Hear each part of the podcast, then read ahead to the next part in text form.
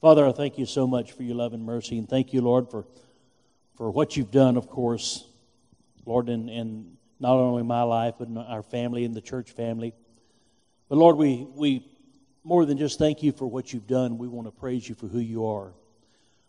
Lord, I'm so grateful that you are El Shaddai, sufficient one. I'm so thankful that you are uh, Jehovah Rapha, the God that heals me. I'm so grateful, O oh Lord, that you're my Jehovah Nisi, that you stand in the gap when there seems to be uh, no other way. When, when I can't escape from, from what the enemy has laid for me as far as traps are concerned, you stand in the gap. You're the Jehovah Nisi, the banner over me. I'm so grateful, O oh Lord, that you are my Jehovah Jireh, my provider. I am so thankful that you're the Jehovah Shalom, peace in my life, O oh God. And Lord, that you are Lord, the, uh, the Jehovah my, my salvation, righteousness, sanctification, and righteousness. Lord, I'm so grateful that your righteousness is in me because my righteousness is, is nothing at all. It's, it's filthy rags. But Lord, I'm so grateful for who you are tonight. I want to give you praise. I want to give you honor. Lord, and hopefully, Lord, that, that I can be used this, this night, Lord, to be uh, used as a conduit, Lord, just a, a, a just a guy in the middle that you can run through so that you can bless souls, Father. I thank you so much for all your goodness and mercy. In Jesus' name we pray. Amen. First of all, I'd like to say thank you to all of you out there for all your many prayers uh, this past year, 2014.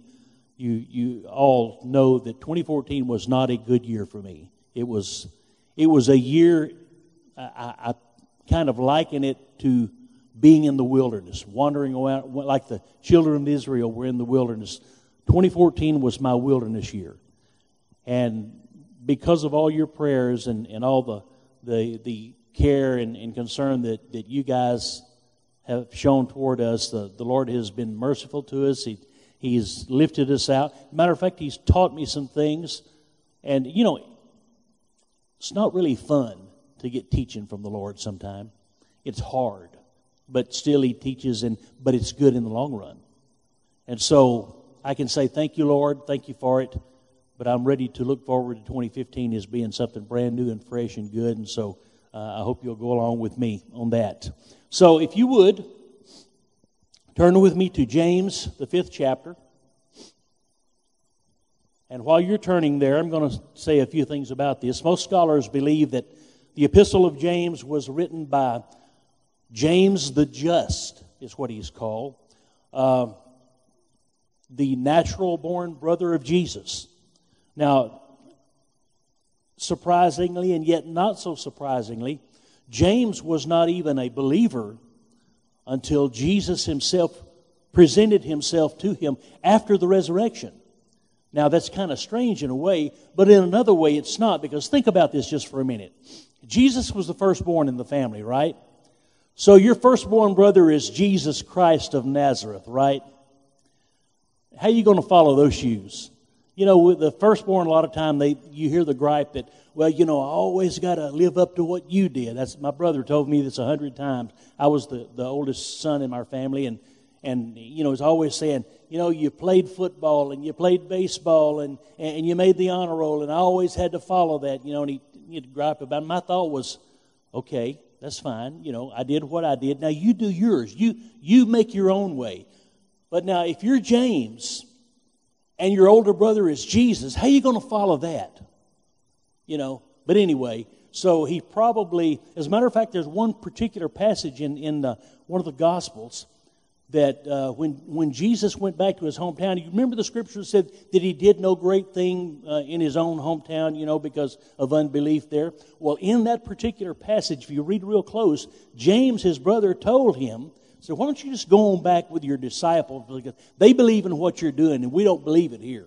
So, you know, James was kind of, mm, you know, go on. And, but anyway, he ended up being a believer. As a matter of fact, he ended up being the first bishop of the, the newly founded uh, church that Christ established. So we're in James, the fifth chapter.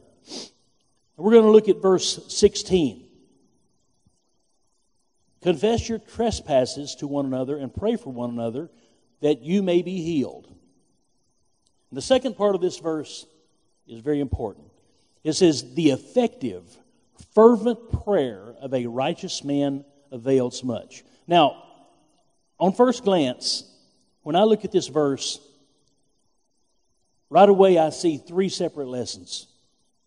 You know, and and actually I really see five lessons in this verse that can be taught like on Wednesday night lessons or whatever. And I really had a dilemma this week on, on what I was going to do about this, on whether I was going to try to uh, just kind of condense this down and, and make, you know, three different uh, area, three lessons come down into, you know, a condensed version. But I prayed about it, and the Lord said, No, I want you to focus on one word in this verse and one word only. And so that's what we're going to do. We're going to take a look at one, ver- one word in this verse, and we're going to take it apart and examine it and see what we can come up with tonight. And that particular word is in the second line, and it's effective. Now, the Greek word here that's used is energeo, which means to be at work or put forth work or put forth power or to affect something.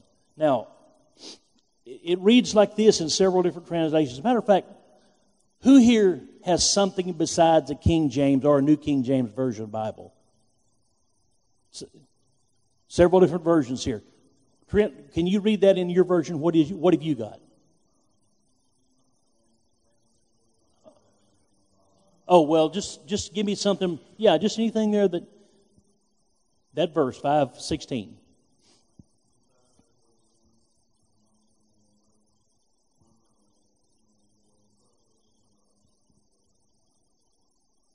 Okay, the supplication of a righteous man avails, availeth much in its working. Somebody else have a different version, a different Bible.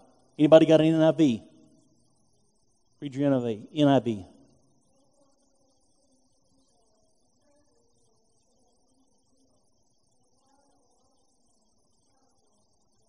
The power, the prayer of a righteous man is powerful and effective. Is that what it said? Anybody else have any other uh, new, new Living Testament, anything like that? Anything else? Okay.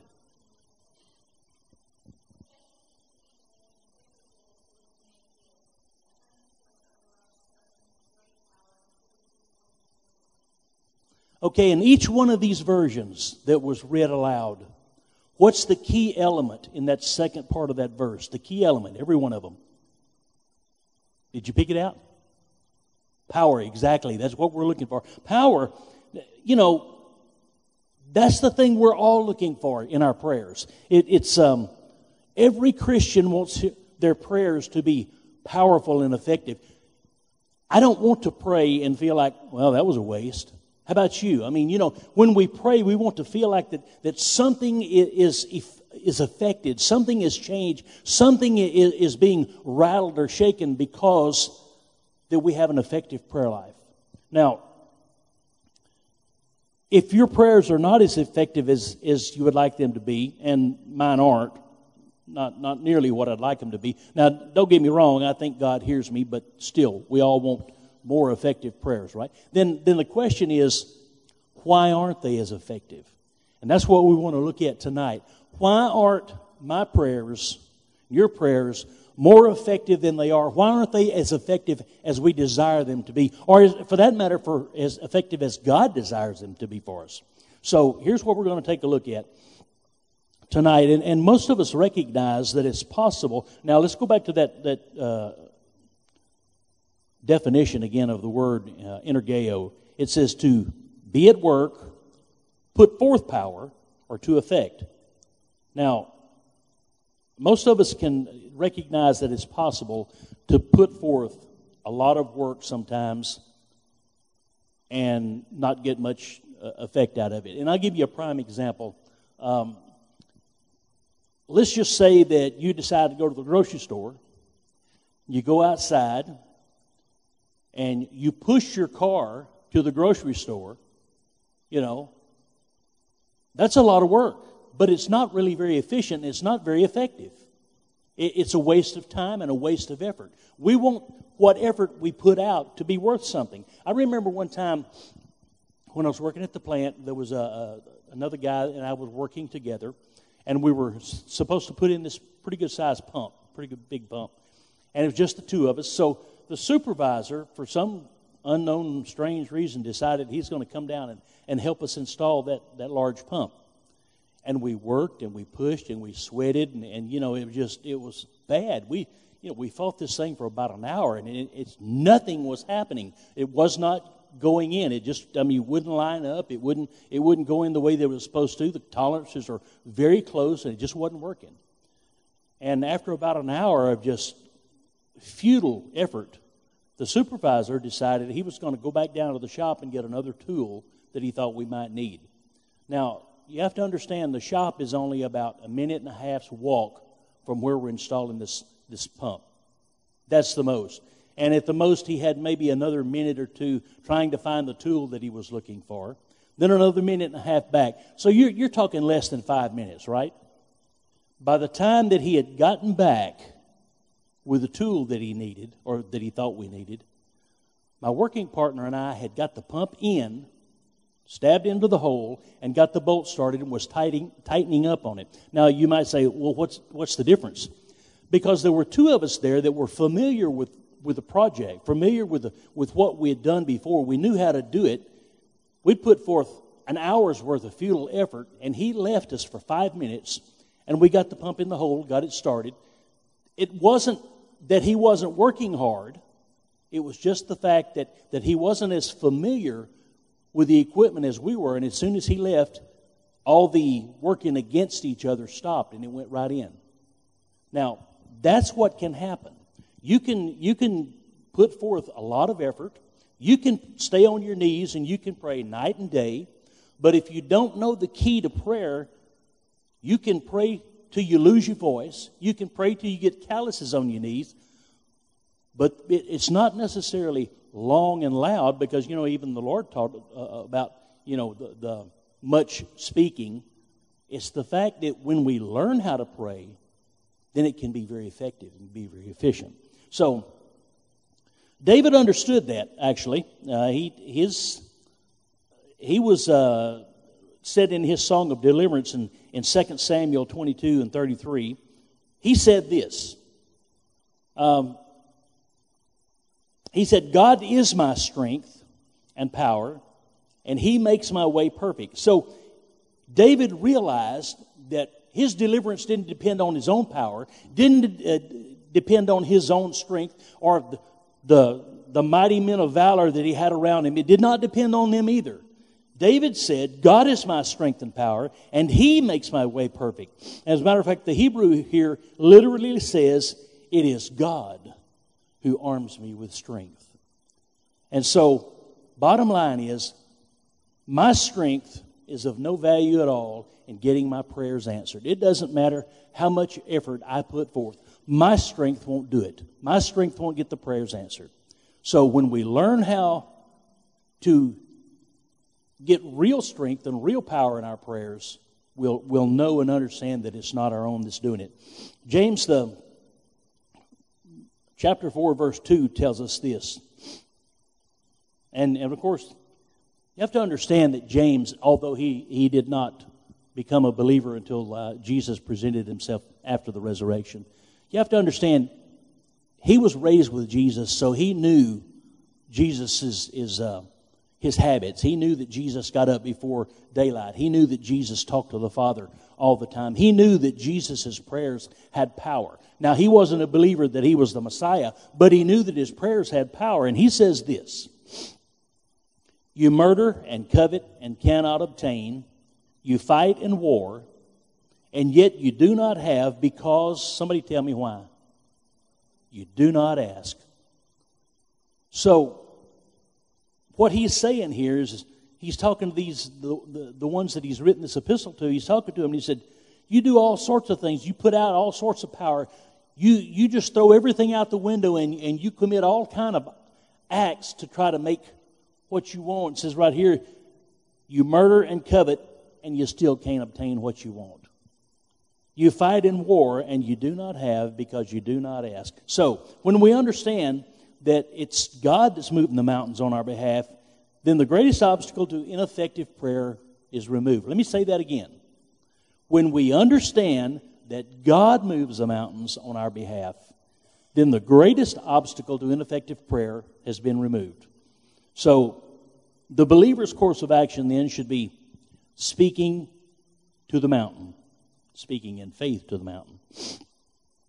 Mark 11 23, pretty familiar scripture with most of us, It says, For assuredly I say to you, whoever says to this mountain, Be removed and cast into the sea, and does not doubt in his heart, but believes those things he says will be done, he will have whatever he says. Okay, let's look at this verse. For assuredly I say to you that whoever takes his shovel and pick and starts digging around the base of this mountain, that's not what it says, is it? What, what does it say? What do you do to the mountain? Anybody? You speak to the mountain. That's exactly right. You, you know, men can move mountains literally move mountains, but it takes a whole lot of men, it takes a lot of equipment, and it takes a very long time. Men can actually move mountains, but that's not effective. That's not powerful. That, that's not efficient. God said that whoever says to this mountain, be removed and cast into the sea, and does not doubt in his heart, but believes those things he says will be done, he will have whatever, what? he says. So, the important thing here is to remember that the strength doesn't come within your hand. Strength doesn't come in in your muscle power. The strength comes in depending on the Father, depending on the one who can move the mountain with just a, a word. So, which is, brings forth another question. How did God, the, our Heavenly Father, the creator of all the universe, and how did He create the heaven and the earth? He spoke it. That's right. He said to it. In Genesis, the first chapter, there's 31 verses, I believe it is, in the first chapter of Genesis. Nine times the scripture says, and God said. And God said, Let there be light. And there was light. And God said, one of the most important things that he said was in the 26th verse of Genesis 1. He said, Then God said, Let us make man in our image according to our likeness and let them have dominion over the fish of the sea and the birds of the air, over the cattle and over all the earth, and over every creeping thing that creeps on the earth. Let's go back to the first part of that verse. Then God said, Let us make man in our image according to our likeness.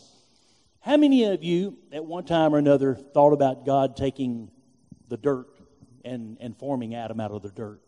I did. I mean, you know, uh, that that kind of, I guess I got that in Sunday school. I don't know. It was been there for as long as I can remember. But that's not scriptural. It says, and God said, let us make man. Now, I'm not saying that he didn't reach down and take a handful of dirt, but let me ask you this. Why would he do that when he just created the whole world and the lights and the heavens and the earth and the firmament and everything around by saying, and God said?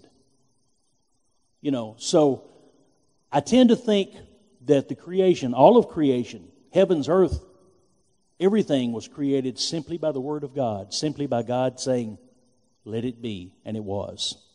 So, if we're created how in the image and the likeness of God, correct? And we have dominion over all these things in the earth, and we have the ability to speak to mountains and move them, why aren't our prayers as effective as we would like? Now, God said, and there was, and He tells us that we you know, that we can do the same thing in our prayers, but those things don't come to pass a lot. And so, why don't they? Well, I see three reasons why that our prayers are not as effective as they should be. And reason number one would be skepticism um, or lack of faith. I, I you know, I, it's one of those things where uh, it's going to take faith. Let's, let's just be honest. How many of you have asked your, yourself at one time or another, why should I have to pray for, for, you know, say for instance, the homeless people out on the streets? Why should I have to pray for them? God sees that, that they're out there and He sees their need and He sees that they're hungry and, and He sees that the people over in Somalia are starving to death. God sees all that and God's such a wonderful, loving, and compassionate God. You know, why do I have to pray for all that? Why didn't God just, just reach down and, and, and do something about it? Does anybody know the answer to that question? Because God does not respond to need. Let me say that again. God does not respond to need. What does he respond to? Hmm, I'm sorry? Faith. That's exactly right. God does not respond to need. That's why that when people ask you, well, how does God let all this stuff go on in the world? James said that you have not because you ask not. God responds to faith. Sure, He knows that, that I needed healing for my cancer. He knows that. He, and I was one of His children. I mean, He knows that I've been born again and, and, and He knew that I needed healing for cancer. But just knowing it didn't change God. What moves God is the fact that people got in touch with Him and, and prayed in faith and changed the whole. You can change the whole scheme of somebody's life by praying in faith. So, Hebrews 11 6 says, um, well, first of all, let me back up a little bit if we look a little closer at Mark 11 23, we can find out the key elements of, of, of powerful prayer. And can anybody tell me what the key elements in the powerful prayer would be? Just by looking? Now, this is interaction tonight. We're just, we're a small group. We're going to interact. There's two things in that, in that verse that ought to tell you why or why not your prayers can be powerful. And I'll tell you what they are. One of them is, it says, to doubt not, right? And the other one, well, I'm, I'm trying to do use my little tablet here and I hit a wrong button. So, and the other is is the belief in the in the Lord, believe it, believe in Him. And so, you have the uh, the lack of doubt, or you it says doubt not, and then you believe in Him. Now, what's the name for that? Faith. That's lack of doubt. Faith and doubt, you know. And, and, and you, can, you can almost put doubt with fear because, you, you know, you, you hear fear and doubt used together all the time. And any, any sentence that has doubt in it, you know, 90% of the time it'll have fear and doubt, you know. They go together. But so does faith and, and trust and, and, you know, faith and peace. They, they go together. And uh, I had kind of a little funny, um, I don't know if it, you could call it a vision or not, but I was praying this morning and I just started laughing because I, I just happened to think, I was thinking about this, this faith. And, and in Ephesians, the sixth chapter, Paul was talking about putting on the whole armor of God. And he said, above all, above all, said, you know, take the shield of faith with which you can, can quench the fiery darts of the enemy. And I was thinking that sometimes our faith is so small that we have a shield about the size of a dinner plate, you know.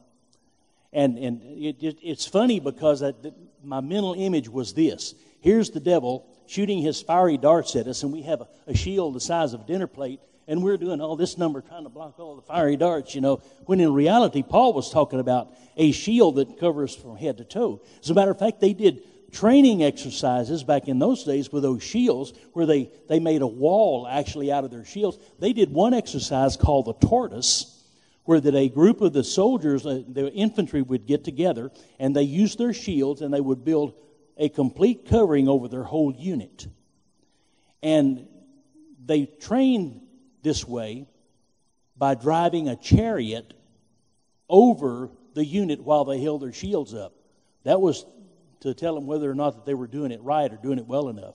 So, I mean, you know, so here's another pretty good lesson. You can go back and say, well, corporate faith is a whole lot stronger than individual faith. Now, you can stop the fiery darts of the enemy with a big shield that goes from head to toe, but he can run a chariot over if you got the whole, you know, the corporate body praying with you and having faith with you. They can run the chariot over and it still won't bother you. I thought that was an interesting uh, uh example of the way that they train. And Paul was using that he wasn't talking about a shield the size of a dinner plate. So, Paul was talking about big faith. You know, and so many times we, we wonder how big our faith is. And, and, and, but the thing is, you're sitting here tonight because you had faith. Because God gave you faith to start with. Scripture tells us that he, he, gives everyone a measure of faith. If He didn't do that, nobody could be saved. Nobody could be born again. Because you have to come to Him in faith. You have to believe that He is. And, and He's a rewarder of them that diligently seek Him. You have to believe, and the only way that you can believe is to have faith. And if you don't have some to start with, how are you ever going to get any? So He gives us all a measure to begin with. So, how do we increase our faith so that we can become without doubt? Well, Romans, the 10th chapter, verse 17, tells us faith comes how? Comes by hearing and hearing the Word, the Word of God. now, it's interesting to me. This is another thing that I was talking to my brother. He lives in Nebraska. We were on the phone the other day talking about this. And I was talking to him about it, and all of a sudden, something came to me and, and uh, it was again one of those little uh, snippets that I, I think it, that sticks in my mind. And I was thinking that that faith comes by hearing the word, and fear comes by hearing the world. Now it's almost the same. You just throw a little L in there, and everybody gets a little L in their life every now and then, you know. So we'll let it go at that. So. uh, 2014 had a lot of L's in it for me, so. but anyway, faith comes by hearing the word, and fear comes from hearing the world. But it's more than hearing with just our, our ears and our mind. That's called head knowledge. But we've, we've got to get beyond that. For our prayers to be effective, we have to, to get beyond just knowing up here, you know, that this is what we have to do. We have to not only hear with our ears and our mind, but we have to hear with our spirit and our heart too. You know, your your your ears and your mind uh, to hear it with that that's necessary, but it's incomplete. So, for us to be complete, we've, we've got to hear it in our spirit as well, and and that is uh, that's when it becomes revelation knowledge. It's, it's not head knowledge anymore; it's revelation. In other words, it's been revealed to you. It's real. It's absolutely real. So, what God is saying is absolutely real. It's absolutely real that I can say to this mountain, Be removed and cast into the sea, and it'll be done. I never will forget in the other sanctuary out there, I had, had two ruptured discs in the, right in the middle of my back, and it was an accident that I had. And uh, man, I was in some bad pain. And uh, Randy Miller, uh, elder of this church, the pastor of the church in Sour Lake, he walked up to me, and, and this was in the middle of the uh, service. On, I believe it was on a Sunday night, and or Wednesday night. Wednesday night, that's when it was. Wednesday night, and he walked up to me and he said, "Brother, you need to speak to that mountain." And my thought was, well, I had been speaking to it, and all of a sudden, it was a revelation popped into my head. No, you haven't. You've been talking at it. You haven't been commanding it at all. And it was just like that God spoke to me, and, and I said, Well, thank you, brother. I appreciate that. And, and I started talking, started speaking to that mountain, started speaking in faith. And, you know, it, it was uh, an amazing thing. And I was in a lot of pain. And uh, after that night, this thing, I mean, it's just one of those so very occasional, I can't even tell you that, that it's really a problem anymore. It's there, it hadn't changed. I mean, they can look at the MRI and see that I still have the herniated disc, but it doesn't hurt me anymore. It doesn't bother me because I began to speak to the mountain. And, and it wasn't strength in my body that did it. It wasn't my head that, that did it. It was that revelation knowledge that dropped into my spirit that night that said, Yes, speak to that mountain. I'll take care of it. I'll move the mountain for you if you'll speak to it. And that's what happened. So, John 15, 7. How do we get more revelation knowledge? Well, John 15, 7 says, If you abide in me and my words, that revelation knowledge, abide in you, you will ask what you desire and it shall be done for you. Here again, you will ask what you desire and it shall be done for you. It's speaking it. Now, how are we going to abide in him? Well, you know, there's a scripture in, in uh, Goodness. Well, there is a scripture that says pray without ceasing. I lost it there for a moment. But uh, it, it's one of those things where, you know, you, can, you can't stay on your knees 24 hours a day. I know you can't do that. But what you can do is, is throughout the day, continually throughout the day, somebody can find that for me. It's, it's the first, uh, First Thessalonians, that's what it is, 5, 16, right? 17. I knew it was there.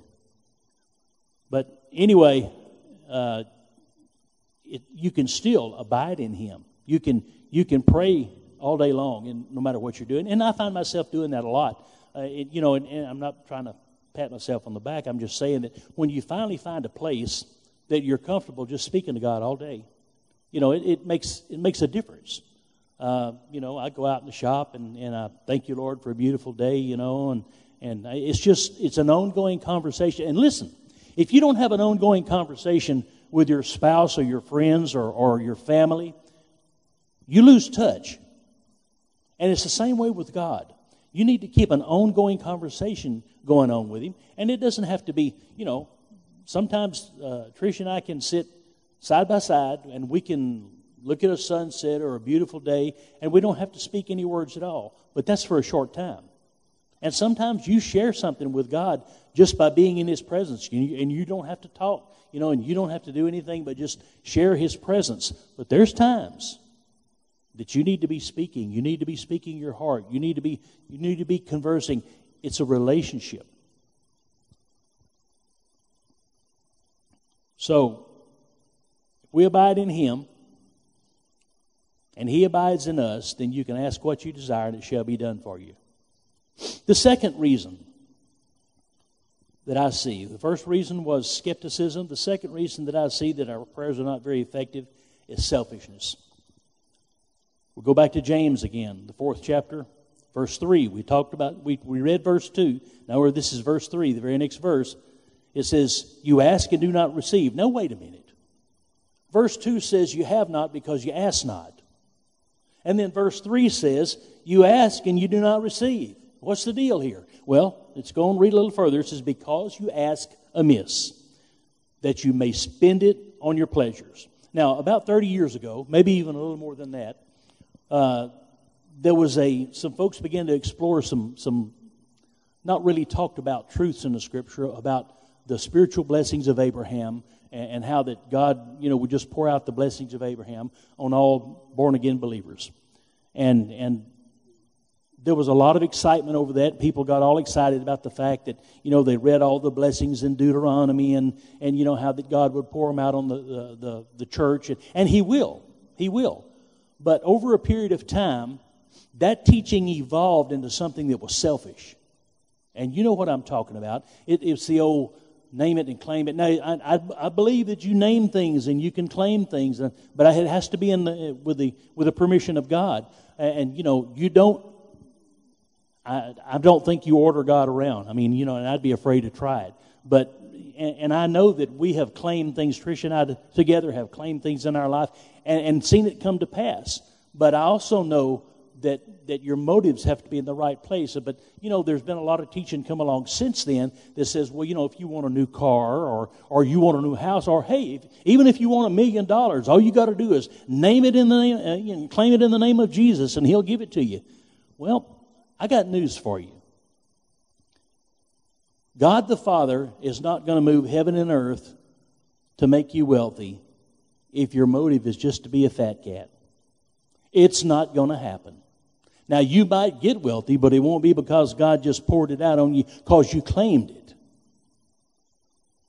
But if your motive is this, if your motive is to be financially secure so that you can give more to the kingdom, if you can support ministries, if you can reach out to folks that, that are desperately in need, then I, God has no problem with you being wealthy at all. None whatsoever. As a matter of fact, He'll become mighty on your behalf in the bringing of finance into your life if that's your motive. Now, in Philippians, the fourth chapter, verse 19, you know, I've had people say, well, what about this verse that says, My God shall supply all your need according to his riches and glory? Supply all your need. Well, number one, your need, yes. And number two, Paul was talking to the Philippians and thanking them and commending them for an offering that they had given him in order to keep him out there presenting the gospel to new people. And in uh, the people in Philippi, a lot of those people had given uh, great amounts, and some of them had given sacrificially. And, and what Paul was saying is, is okay, I know that some of you have given sacrificially. I know that this has cost you a lot, but, but don't despair because my God will supply all of your need according to his riches in glory. And, you know, I'll be honest with you. God has never left me high and dry when I've given. Never. You know, I've, I've spent years up here in front of people telling about uh, giving, and, and now Trent's stepping in and doing the same thing. And, and, and we've been in situations many times where it didn't look logical to give some of the, the offerings that we gave. It just wasn't logical. But logic has nothing to do with God's blessing. You'll never outgive Him, you won't even get close to it. If you depend on Him and trust Him, and in faith, in faith, depend on Him, and you're not selfish. Now, God wants us to be financially secure in order that we can advance the kingdom, not to satisfy our own wants and whims. And if we want God to supply all of our needs, then we've got to pray in accordance to the will of God. Well, how can I know that I'm praying the will of God? First of all, let me say what it's not. It's not that half hearted, non committed condition that we sometimes find ourselves in where, you know, we don't quite know how to pray. And so what we do is say, well, God, your will be done. Okay, I'm done, and, and walk away from it. That's not praying God's will. But as a matter of fact, let me give you this example. When Jesus was in the Garden of Gethsemane, what did he do? He prayed God's will, all right, but he prayed three times before that, and very fervently, I might add. As a matter of fact, the scripture said that his sweat became as great drops of blood. He was in, he was in ang- anguish and torment. He was praying fervently. You can fervently have a, a, a you know, a, a, passion. You can have a, a passion towards something, but the key is being willing. You can be passionate and still do the will of God by saying, Nevertheless, Lord, not my will, but yours be done. That's what Jesus did. He certainly didn't want the will of God to be him going to the cross. He knew what was going to take place, he knew what was going to happen. And yet, at the same time, he was very passionate about it too. But at the same time, he was willing to do what God wanted. And thank God he did because because he submitted, now we're set free from an unpayable debt. Think about that. I, you know, I've thought about that. I couldn't pay that debt, neither could you. No way we could ever pay it. But he did that because he was willing. There was uh, also Abraham who was willing to sacrifice his own son Isaac. He was passionate about Isaac. Isaac was the son he'd been waiting for all of his adult life.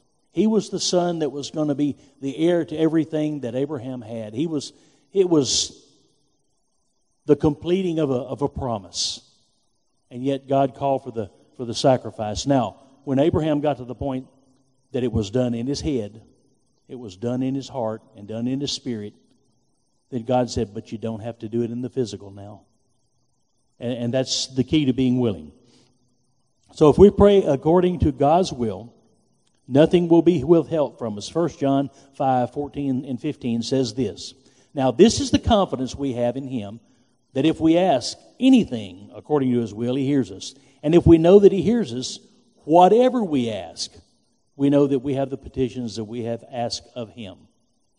And we should also keep in mind that, that God's will for us is always going to be good. Uh, Jeremiah 29 11, very familiar with people around here. It says, For I know the thoughts that I think toward you, says the Lord, thoughts of peace and not of evil, to give you a future and a hope. It's always going to be good for you. He, he wants the best for his children. James 1.17 says, Every good gift and perfect gift comes from, uh, is from above and comes down from the Father of lights, with whom there is no variation, no shadow of turning. So we've got skepticism, we've got selfishness, and the third reason I believe is something that we really you can't really control, and that's spiritual warfare.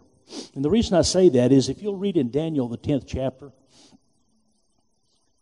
Daniel had, uh, he, was, he was praying, and he had, was expecting an answer from God.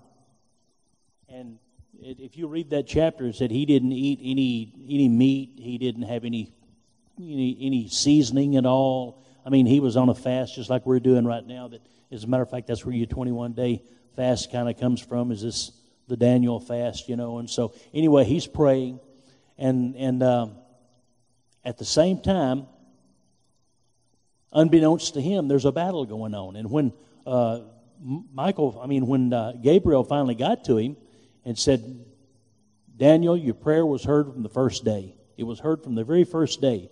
But I couldn't get here because there was a spiritual war going on, and he, it was the prince of Persia the, uh, that he was battling against. And, and there's a lot of scholars believe that that was actually the devil himself, that Satan Lucifer, whatever uh, name you might want to give to him there, that he was actually in battle with him and some of his cohorts, by the way. And finally, Gabriel said that I wasn't able to prevail on him until Michael comes along, another archangel, and Michael joins in the battle. And so there, uh, you know, there was enough uh, uh, between the two of us that I could come here and answer your prayer. But your prayer was heard the first day. I just have trouble getting here with the answer. And a lot of times when we pray, our prayers are heard the very first day. But the scripture tells us that we don't wrestle against flesh and blood, but principalities and powers and evil in high places. You know, it, it's we're we're in a spiritual battle every day. It may not seem like it to you, but there's a spiritual battle going on every day, and we're right in the middle of it, right in the heart of it. So, I thought it was interesting in reading that chapter in in uh, the tenth chapter of Daniel that whenever he Gabriel got through telling Daniel what he had to tell him, he said, "Now I got to go back and help Michael. He can finish off this battle." I, you know, it was kind of. I thought that was unique. I'd never noticed that before, but he said, "No, I got to go back and we can finish the fight." You know, but uh, read that chapter; it's good. So, in in conclusion, and I know this is a lot of scripture tonight. That's the reason I've passed out these little little notes here. I'd, I'd rather you have it in your hand where you can go home and read it for yourself. In conclusion, these three reasons for our prayers not being effective are skepticism, selfishness, and spiritual conflicts. Now, the spiritual conflicts is not something that you're going to be able to, to control. You know, you can give your, you, you can uh, allow yourself to be more faithful. You can get more faith by abiding in the Word. You know, you, you can do all the things you need to do. But sometimes, having said all of this, sometimes you just have to wait you know, because the answer is going to be uh, a little delayed in coming, not because you've done something wrong, just because there's things going on in the spiritual realm. Now, number one, you can't intimidate, threaten, or bargain with God. He's still sovereign. You just love Him and obey Him. And sometimes He says yes, and sometimes He says no. You know, how, many times, how many of you have ever prayed for something that God said no? I have. Because God knew best. And, and, you know what? I'm so thankful that He knows better than me what I, what I need. And then sometimes He just, you just have to wait just a little bit where, you know, it's not the right timing. So if you want your prayers to be effective, then I'd like for you to take these scriptures that we've talked about tonight. Go home, abide in the Word, let Him abide in you. Become more faithful by hearing the word and then speak. Don't try to don't try to use your muscles to change what's going on around you. It's not going to work. Let God do the moving for you. Because he, he wants to be the one. He'll give you the power through the word. God spoke it into existence. He said we're made in his likeness and his image so we can speak it as well as he can. But you got to have faith though. So I thank you very much for coming tonight. What we want to do before we close is we want to pray for all of these names that are pinned here on this cross. And before we do that, I want to spend just a moment asking God to increase our faith, to let our faith arise.